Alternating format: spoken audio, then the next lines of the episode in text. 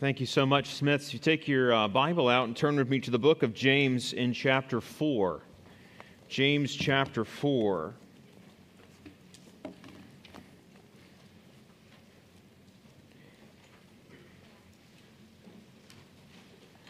As a parent of young children, there's been more than one time when the kids are not quite old enough to talk yet, and they're, and they're distraught, and they cannot they cannot uh, uh, console themselves. They're just, they're just crying and they're probably exhausted and they're tired. You know, they're just, they're just crying and weeping and wailing and gnashing of teeth, you know, what's going on. And you're sitting there saying, What do you want? Just tell me what you want and I will do it for you. What do you need? I will get it for you. What do you want? Anything to stop crying. Would you please just stop? Please tell me what you need. And they don't know what they want, they just know they don't have it right? They're just crying and they're upset. Um, what we want, uh, desire, is, is a strange thing. Uh, it's a strange thing that, that forms so much of our human uh, condition. It, it, really, it really is so interesting when you think about how much of our desire pushes us towards our actions. What we want pushes us towards doing, uh, doing things. Many uh, scholars have identified what they call fundamental human desires. There are desires for love, glory, honor, family, and friends and posterity. These things push us towards, uh, towards doing good things. We, we pursue good things because of these desires. In fact, many of our, our stories that we love uh, form around desire and, and unmet desire and desire that needs to to be accomplished. Some you know desire is is foundational to us but also has a dark side to it as well because you know we're surrounded uh, by ads. It's like you, you can't do anything without being fed an ad from some company. Uh, you can't watch anything you can't drive down the road you can't you know do anything uh, these days without having ads constantly in your face and we're surrounded by, by propaganda. The, the world is trying to teach us things through these through this uh, te- through these words and through these pictures the world is trying to inform and craft our desires into uh, desiring what they're selling. And we find that over and over again. Sometimes we think we can decide what we want. We think uh, sometimes that we can't help what we like. There is a whole group of our culture today that tells you, well, you can't, you can't help what you want, and your desire, in fact, is your destiny. What you want will make, make you who you are and you have no control over that. You just are destined to be what you want. Sometimes we see our circumstances around us and we think, well, if I could just only change them, then everything will improve. If I could get that one thing, whether it's a new car, whether it's a new toy, whether it's a new outfit, whether it's that new kitchen appliance, whatever it is, I need that thing that will transform my life and make everything better. It will make everything wonderful. Well, the Bible tells us a lot about desire, human desire, and the, and the book of James is a very practical book, isn't it? I mean, it's, in fact, our, our title for this series has been Practical Christian Living. And, and the book of James deals with uh, this, this idea of desire. In fact, so much of the book of, of James is like the book of Proverbs. Let's look back at the immediate context before we get into James 4. Look at chapter 3 and verse 17. He says, The wisdom that is from above is first pure then peaceable, gentle, willing to yield, full of mercy and good fruits, without partiality, without hypocrisy. Now, the fruit of righteousness is sown, notice this, sown in peace by those who make peace. As you finish this passage about peace, the question naturally arises about the conflicts we often so see, we so often see in our personal relationships, and conflicts in peace and desire, and how those are all connected. And this passage here takes us on a on a on a on an exploration of our own desires and what that where that leads us. And let's ask the Lord for wisdom as we dive into His Word today. Father, we ask for grace and mercy, and we ask, Lord, you'd help us to be humble, approachable, transparent and vulnerable before you as we talk about things that can touch very, very close to our home. And I pray, God, that you'd help us to be willing to change because of the truth that your word, through the grace that your spirit provides. We thank you, Lord, you, the Bible does not condemn us, it gives us hope. And I pray today you would bless us as we look into your word. In Jesus' name, amen. Amen. Uh, first thing we'll see in the first three verses is that the simple truth that desires create conflict. Now, this is not, to be clear, not every desire creates conflict. I'm speaking here specifically in the passage, he's talking about these selfish desires that James describes for us, these selfish, uh, unmet desires. Notice what he says here in verse 1. He says, Where do wars and fights come from among you? Do they not come from your desires for pleasure that war in your members? You lust and you do not have. You murder and covet and cannot obtain. You fight and war. What are the source of your fights? He says here, look, where do these fights come from? If, if, if the gospel of peace, if this is a, it says here, the, sown, the fruit of righteousness is sown in peace by those who make peace, would you look around you and notice that there's conflict? And where does conflict come from? Uh, he's using military language here wars and fights, and sometimes the battles you face in your family, or the battles you face at work, and the interpersonal fight, fights you have feel like they are all out warfare. And he says, when you have these ideas of fights, they have a source. And where do people often blame the source of their fights? Well, it's everybody else's fault, obviously. I mean, it's society's fault, obviously right? It is, it is out there. The problem is out there. It's other people. It's just how I was made. I've had that before. Well, you have to understand, Pastor, I'm a confronter, right? People say this to me. You have to understand, Pastor, that's just how I'm made. That's just how I'm wired. We say this is almost like we're a machine that, that has been built a certain way and that cannot have any free will of its own, cannot make any choices. Oh, no, we're just destined to do certain things. God, God puts the accountability right at our feet, and He says, These conflicts are coming from your lusts at war with each other. He says, Your, your, your issues of conflict are not primarily because of outside things. Now, outside things can can spark uh, the initial, you know, can cause issues. You will get knocked around in this life, but how you respond to that is, is, is vitally important. And when we respond, he says here, the fights that come from among you, he says, aren't they obviously, he, he asks this as a rhetorical question, they come for your desires for, for pleasure. Uh, when, when, notice where they come from. They come from your heart, from the inside.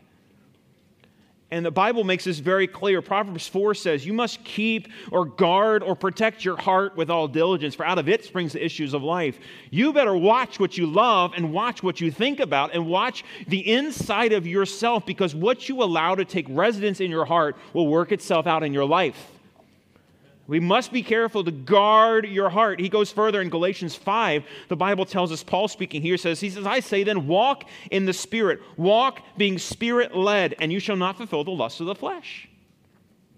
The desires of the flesh are contrary to the spirit. He says the lust of the, flesh lusts against the spirit, the spirit against the flesh. These are contrary to each other. you cannot do the things that you wish. There is a source for these, these conflicts, and the source is your desires for pleasure. If you look back at James chapter 4, look at this word, uh, desire for pleasure. You might have a different translation for that, but this idea is, is the word where we get our word hedonism from. There's this accumulating pleasure for ourselves and seeking pleasures as primary. That I have to make myself happy first. And desires create conflict because what you want comes into conflict with what someone else wants. Or what you want comes into conflict with someone else can provide. These are the conflicts that come. And the results of this is that you don't have what you want. He says in verse 2, you lust and you do not have. Notice the thing, uh, notice what he says in James chapter um, 1. I'm going to put it up on the screen here. He says that the lusts have the effect of carrying away, carrying us away and enticing us. He says each one is tempted when he is drawn away by his own desires or own lusts and enticed. And when desire has conceived, it gives birth to sin. And sin, when it is full grown, brings forth death excuse me, death. Look at verse 2. He says, You lust and you do not have. The result is that you end up taking matters into your own hands. You lust, you don't have, so you murder and covet and cannot obtain. Now, when he says murder here, he's not necessarily just talking about the act of intentionally killing someone. The Bible describes a murderous attitude. And a murderous attitude is, is, is someone who hates his brother. And, and 1 John 3 says, Whoever hates his brother is a murderer and you know that no murderer has eternal life abiding in him. There's, a, there's an attitude of murder, which is the opposite of love. It's hatred, so much hatred, you want to destroy someone because they're not giving you what you want. And there are people in, in, in, our lives, it may even be you, that you look at your life and you say, I, I get so mad and so angry when my desires aren't met that I'm willing to just destroy someone because they don't give me what I want. Now, now this may feel very condemning and very, very depressing when you think about it at first, except when you realize this is actually extremely liberating truth. Because what he says here is the source of our fighting is our own heart. It comes deep within us. And we can be confident that we can live lives that are full of peace if our hearts are fully submissive to God. And you can live a life that is peaceful even when the world around you has gone nuts. Society can be crazy. Guess what? You can still live a life of peace. Your boss can be unreasonable. You can still live a life of peace. Your family can be off the wall. But guess what? You can live a life of peace because it's not about the outside circumstances. It's about what is your response to those circumstances and specifically what's going on in your heart. What do you want? Because your desires are causing conflict. And when you find that your life, if you look at your life and you say, My life is, is, is riddled with conflict, like everywhere I go, everybody I meet, boy, they just have problems with me. Everyone I meet has a conflict with me. Start to think about this eh, from a biblical perspective. What is going, what is going on inside your heart that causes these conflicts to show up? He says that the source of your fights, we have nowhere to look but inside. Your desires for pleasure are at war in your members, like in war in your body. It's like your body's at war, and you lust, you murder and covet, you cannot attain, you fight in war. And then he says that there's actually a source for our frustrations. He, he, he, he continues in verse 2 by saying, You do not have because you do not ask. And you ask and you receive because you, you do not receive because you ask amiss, that you may spend it on your, your pleasures. He says you don't have what you want. Why? Now, generally, people want what they do not have, right? If you, it, it, you look at things you don't have and you want it, uh, that's the whole premise behind advertising is that you see something, oh, that's cool. That's nice. It's nicer than what I have, and I like it and I want it. So I will do what I need to do to get it. That's like the premise behind that. And, and what frustrations are there because you don't have what you want. He says, You don't have what you want, notice here, because you don't ask. Have you ever thought to ask God instead of pursuing your own way of, of, of, achieving this? Have you ever, have you ever thought to ask? And, and why don't you ask for this? Now, there, I, I was thinking about this as I meditated on this this past week. There are a couple of reasons you might not ask. First, you might not remember to pray to God.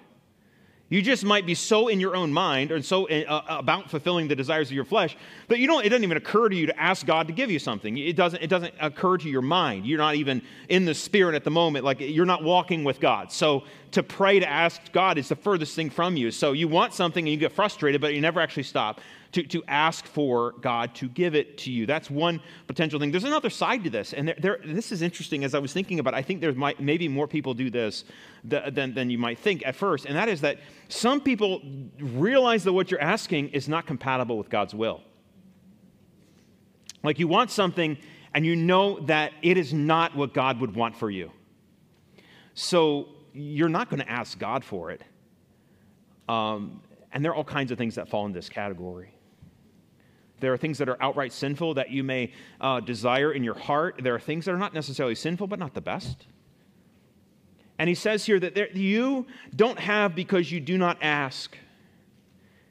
And so sometimes we, we, we are not asking God, we're trying to do things our own way, we're trying to provide for ourselves. But then there might be those who do ask. They say, I ask. I ask all the time for God, and I'm still not getting it. And he says, You don't receive when you ask. Why is that? He says, You're asking for the wrong reasons. You see what it says here? You ask and you don't receive because you ask amiss, that you may spend it on your pleasures. The word amiss is just the word evil, with evil intentions in your heart. Well, you ask with the wrong motives. What does it look like to ask with evil intentions? Well, we don't have to wonder. He answers that in the very next phrase. He says, You ask amiss that you may spend it on your pleasures. You are asking for something not for the right reasons, but because you want to indulge. He says, This, this is the, a, a, recipe for disaster. Desire creates all of these conflicts. Look at the frustration that's pent up there. He says, Your reasons for asking are wrong. Your prayer request should not be for fulfilling your personal lusts or desires, but for opportunities to love God.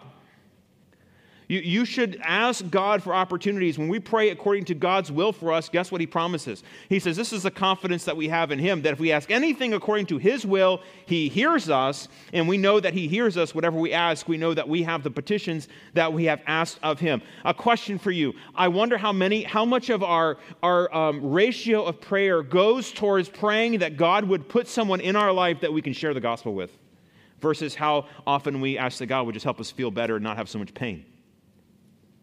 You know, sometimes, sometimes it's God's desire, it's God's will for you to experience pain. And that's hard to say and that's hard to believe, but it's true. God has a purpose behind the pain often that He brings people through. I've had often people tell me, they say, Pastor, I, I asked God to take away pain for so long, but you know what? God has drawn me closer to Him in these, mo- in these months through this pain than I have ever been to God thanks to this pain. Now, is pain pleasant? Absolutely not. Nobody wants that. No one would say, Lord, bring on the pain. no, one, no one is sitting there asking God to do that. But, but when you ask God to, Lord, help me draw close to you, are you aware that that might involve having pain in your life? And when God brings his will into your life, sometimes we mistake it for, oh, I'm just being attacked right now. You realize that God has a way of using all things to work together for good to those who are called according to his purpose. Friends, when we when we come to God and we actually ask to draw close to him and we want to draw closer to God, we want to love God and do his will, he opens the doors wide open for that. We ask amiss so often. Desires often, often cause conflict. Secondly, I want you to know desires drive our loyalties. He gives two examples of loyalty here. Verse 4, we'll see first, there's a double minded treachery. He addresses his congregation, his audience here, very directly. He says, adulterers and adulteresses. Whoa, that's pretty harsh. That's a, called a vocative. That means he's talking to them directly. He says, Hey, you adulterers, and hey, you adulteresses. Now, he's not just speaking about sexual immorality, although it's possible that might be somewhat included in this. He's actually talking about their spiritual adultery. We know that because as, as, as we keep reading, we find that out. He says, Do you not know that friendship with the world is enmity with God? Whoever, therefore, wants to be a friend of the world makes himself an enemy of God. Notice the treachery of adultery. In this direct address, he says, You adulterers, you adulteresses have broken your loyalty pledge. When you marry, there's usually uh, vows that you say to one another, something along the lines of, and, and forsaking all others, be faithful to you alone, or till death parts us, right? There's this loyalty pledge you take when you marry someone. And he says here, when you are committed to God, when you come to Christ and you flirt with the world, you are actually engaging in spiritual, a kind of spiritual adultery. He says, because friendship with the world is being an enemy of God, it is enmity with God. It, to make yourself a friend of the world is to make yourself an enemy of God. And, and, the question is, why would we try to be friends with a world if the world hates God? John 15, Jesus says, If the world hates you, you know that it hated me before it hates you. He's speaking to his disciples here. If you were of the world, the world would love its own. Yet because you are not of the world, I chose you out of the world, the world hates you. And we can, we can identify with the disciples here and recognize the fact that you might not be loved by the world, and you have to be okay with that. If you're going to, to be a Christian and follow Jesus and be a disciple of Christ, you ought to recognize the fact that the world itself, the world system, does not think kindly of people who follow Jesus. Jesus.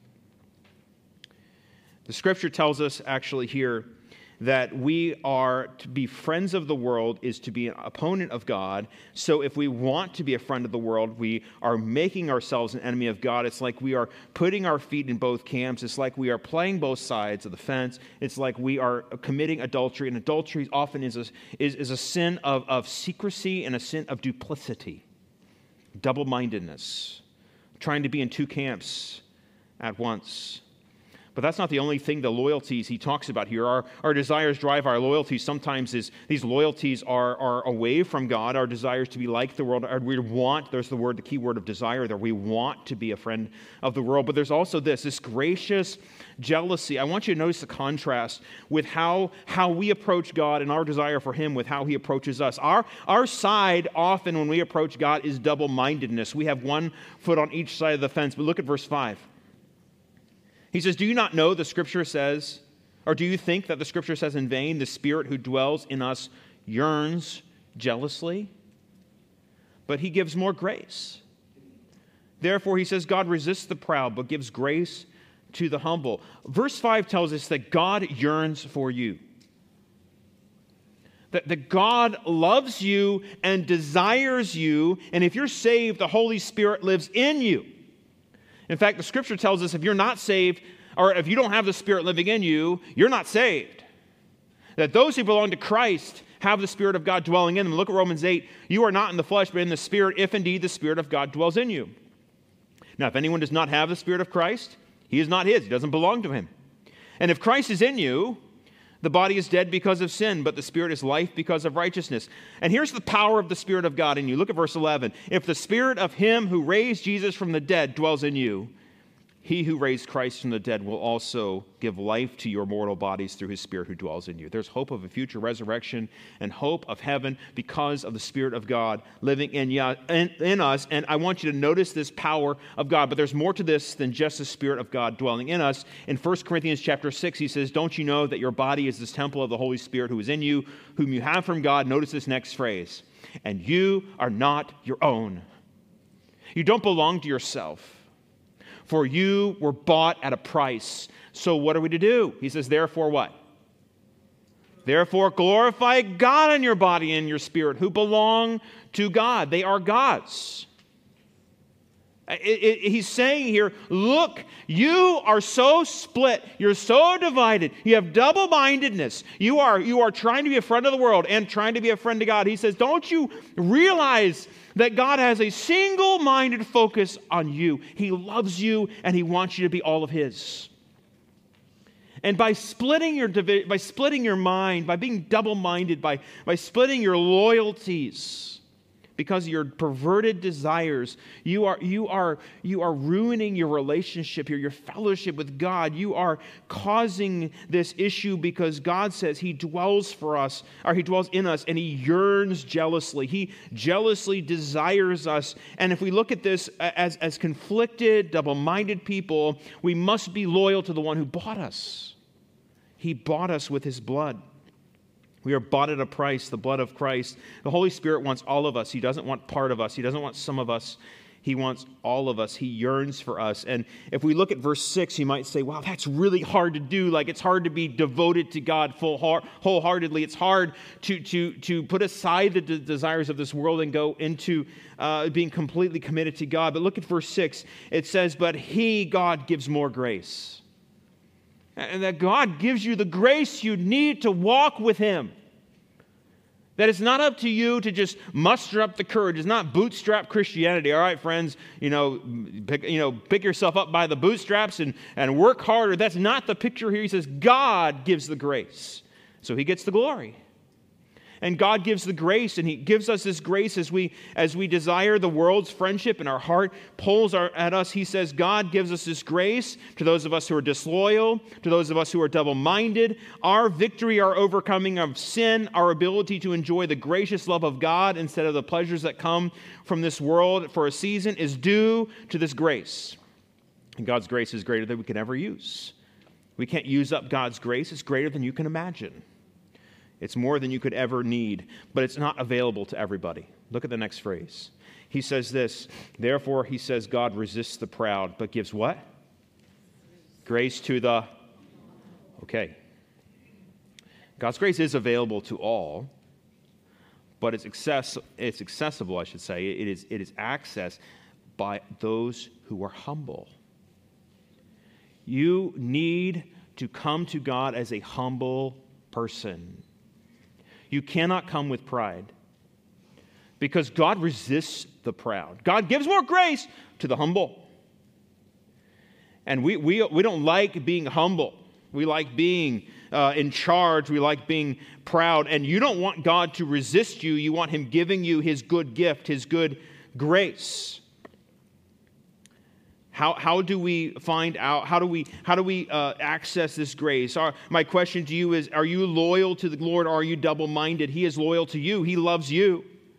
Your desires, they create conflict, they drive your loyalties. Is it possible to change what you want? You come to this section, you say, Man, my, my desires are, are causing conflicts. My desires are driving me towards worldliness. Is there any hope for me? Absolutely, there's hope. Because desires must be, the Bible shows us, they must be directed. And, and I love how he then works straight into this next passage because we are called to reorient our desires toward God. And, and I want you just to lat, just plug in for a few minutes with me here. Because he says, how we do this is that we direct, we orient, reorient our desires through these next steps. He shows us how it is that we go from loving the world to loving God from, from being d- double minded to being single minded, from being proud to being humble. He begins by t- saying that we must submit, you must submit your heart to the proper king. Look at this next verse. He says, Therefore, submit to God, resist the devil, and he will flee from you. Your spiritual disposition must be directed towards God. To, al- to submit yourself is to align yourself under God. So you say, I will submit to God, His priorities, His instructions, His rules. What God says, I do. That's submission. You say, Lord, you say to go, I will go. Submission to God is an inherently humble act because you're choosing. You're saying, okay, Lord, I am not going to do things my way. I'm not going to do things with my desires. I am instead going to cling to your truth and your way you've revealed to me in your word, the Bible. And you know, as I've gotten older, I found it's harder the older you get sometimes to do that because you've developed bad habits. Right? You develop bad habits of, of handling problems, and you, I've always done it this way. This is my way of handling things, right? Oh, well, is it God's way? Because if it's not, you need to submit to God. That's your first step, is submit to God. You must put yourself under God's authority. Say, Lord, what you say, I'll do. And the second step is that you resist the devil. To resist the devil means more than to say no to sin, it's to reject the whole satanic impulse of pride and rage and selfishness, self seeking, self promotion, self destruction, and chaos. That's all there in satanic thinking. You, you are to resist Satan actively. Satan is a, a false king. He has no right to demand anything of you. And the world around us has completely adopted the satanic way of thinking. If you go back to those uh, things I just, I just mentioned uh, selfishness, self seeking, self promotion, pride, rage, self destruction, and chaos all those things are satanic, and the world has completely embraced them. So we have to submit ourselves to God, we resist these things. We say, I'm not going to be seduced by our world. I'm going to resist the devil. And there's a promise attached to this. Did you see the second part of that? If you resist the devil, what's the promise? He will flee from you. Resist the devil and he will run away from you because Satan cannot be where he's not wanted. When he's resisted, he will run away. And, and he says here that with him, uh, with, with, with Satan, th- those, those temptations to sin and those wicked desires that cause so much conflict, he, he, he brings those temptations, and how are we to, to treat them? We're to submit to God and resist Satan. And it sounds so simple, but that's exactly often the simplest answer is the right one, right? God says, resist Satan, submit your heart to the proper king, and, and don't flirt with it, resist it. Too many of us are flirting with sin. We're friendly with sin. We're kind to sin. He says, take the opposite tactic. Don't be kind to sin. Reject it, resist it, Push it away. Submit your heart to the proper king. Secondly, I want you to, to really focus on this one. You must commit yourself to spiritual growth. As you get oriented towards following God, we have this second verse here, verse 8. He says, uh, Draw near to God, and he, God, will draw near to you. Okay, so you want to get Satan as far away from you as you can, and you want to get God as close to you as you can. Draw near to God, get close to God, be closer to Him. And how does God respond when we draw close to Him? What does He do? He comes to us, He draws near to you. God is, is not absent, He's not away, He is close, He is among us even now. God, God is close to us. He is near. He's not a million miles away. He's right there. Draw close to Him, and He will draw near to you and commit yourself to growing in your spiritual walk. How do you do this? How do you draw close to God? It sounds a little bit mystical. It sounds a little bit like, well, I don't know, you just kind of go out on a hillside somewhere and like draw close to God and hopefully that's what happens. That's not that's not what he says to do. He doesn't say as you go out onto the hillside and close your eyes and and hum something. He doesn't say that. He, what does he say you're supposed to do? How do you draw close to God? Keep reading. He says, Cleanse your hands, you sinners. Purify your hearts, you double minded. Hands represent what we do.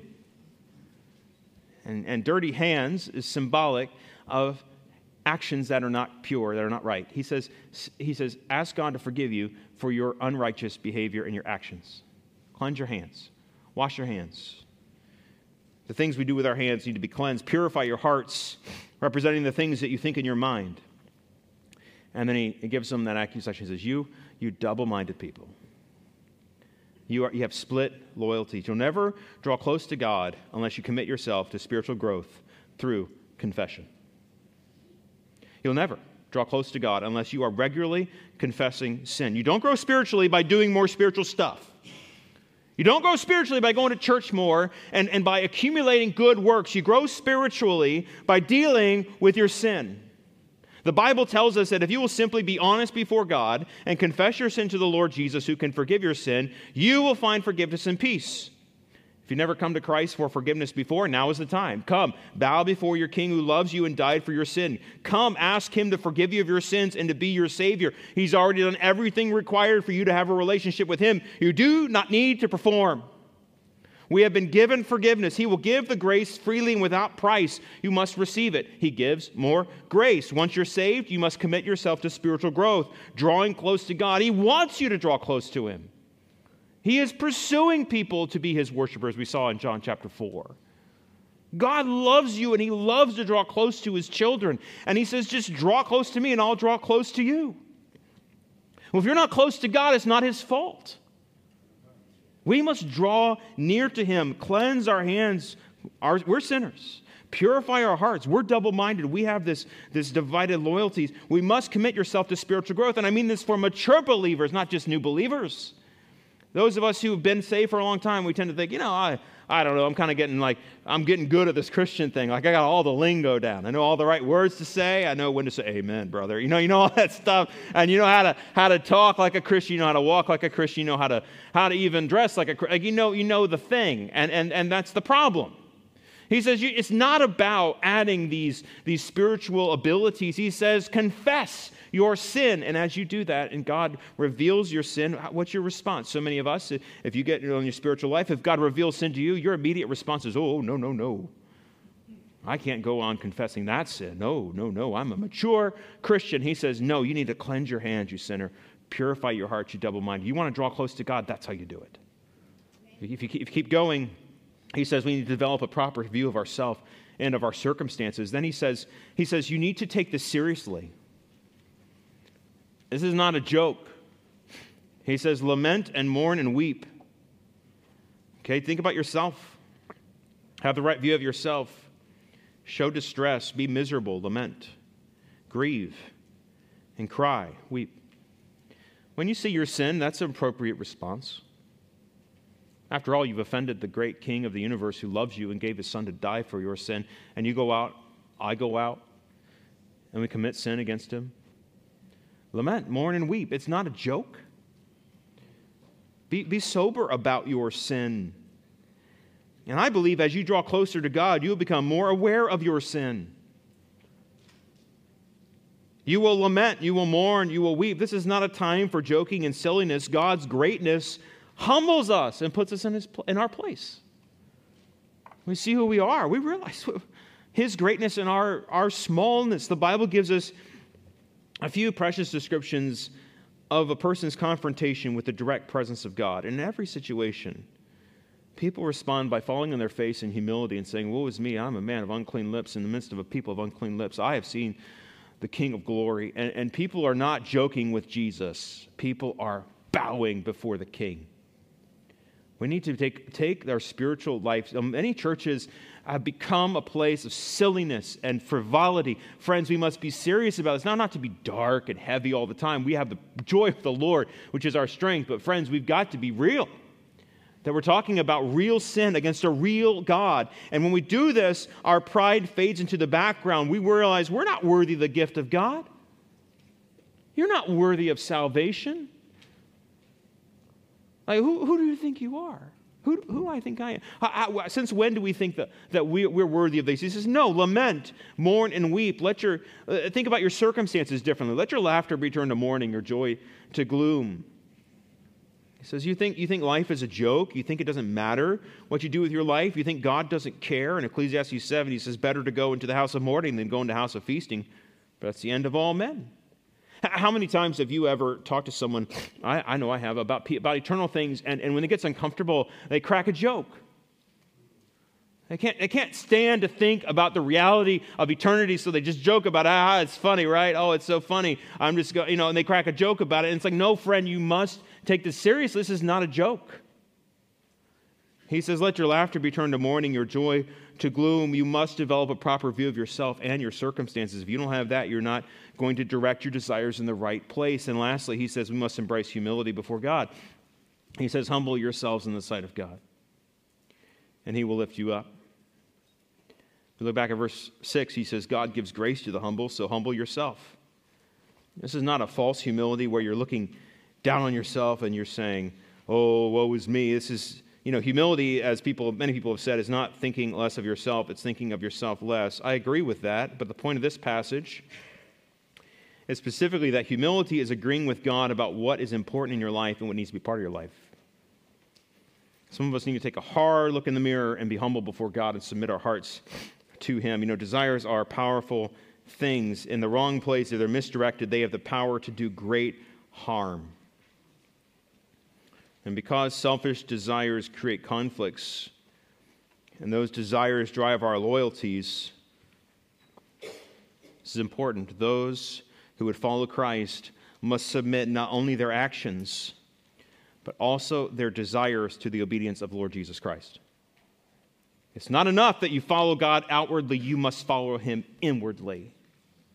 Your desires matter. You cannot pursue your own desires and pursue Christ at the same time. It's impossible.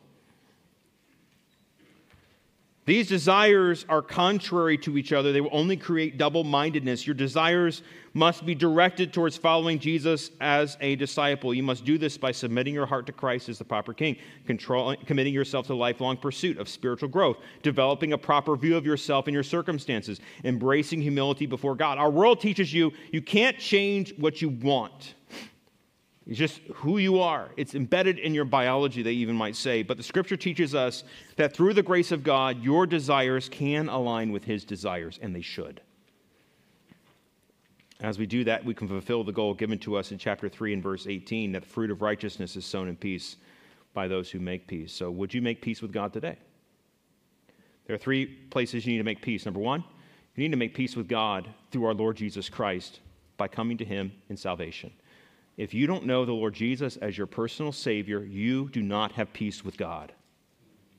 If you are trying to work your way to heaven and think that, well, one day I might go to heaven and I might be let in because of all my good works and I hope that I get, if, you, if you're thinking that line, you do not have peace with God. You need to come the only way through Jesus. He is the way, the truth, and the life. No one can come to the Father except through Him. He is the only way you have peace. Romans chapter 5 and verse 1 tells us peace with God through Christ only. Not through this church, not through your pastor, not through a priest, through Jesus. Right. Peace with God, number one. Number two is peace with others. Through righteousness and showing God's forgiveness and grace. There might be people in your life who you, when you hear their name, your whole body tenses up because you have some unresolved conflicts with that person. And you need to go home and pray and ask God to give you the grace to ask forgiveness of people.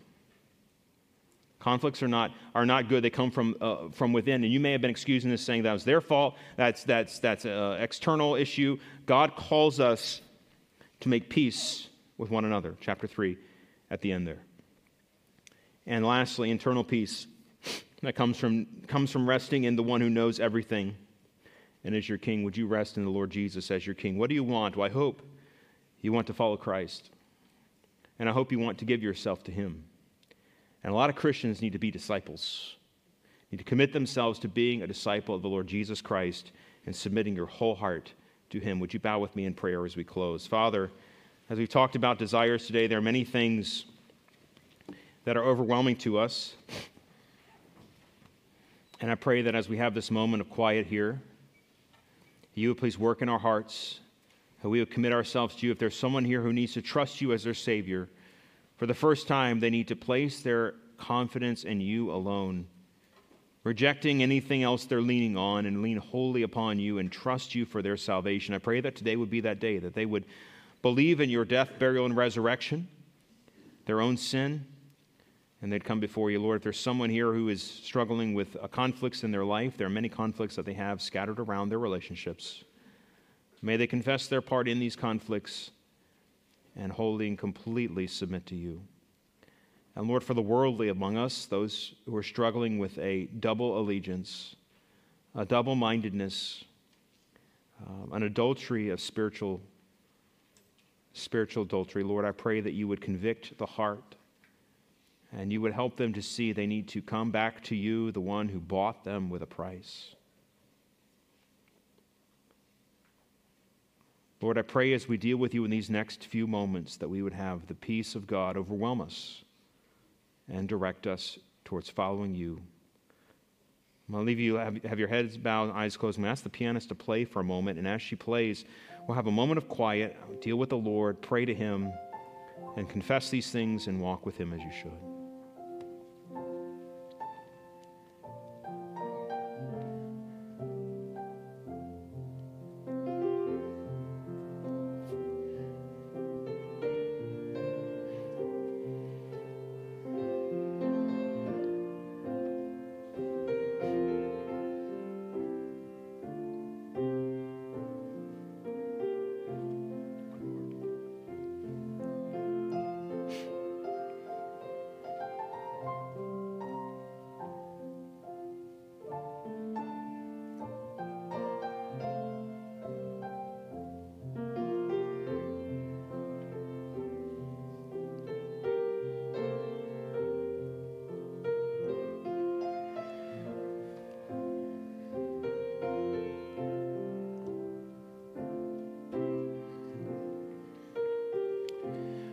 Lord, we come to you today and we thank you for your gracious gift of salvation. We thank you for the peace we can have through Christ.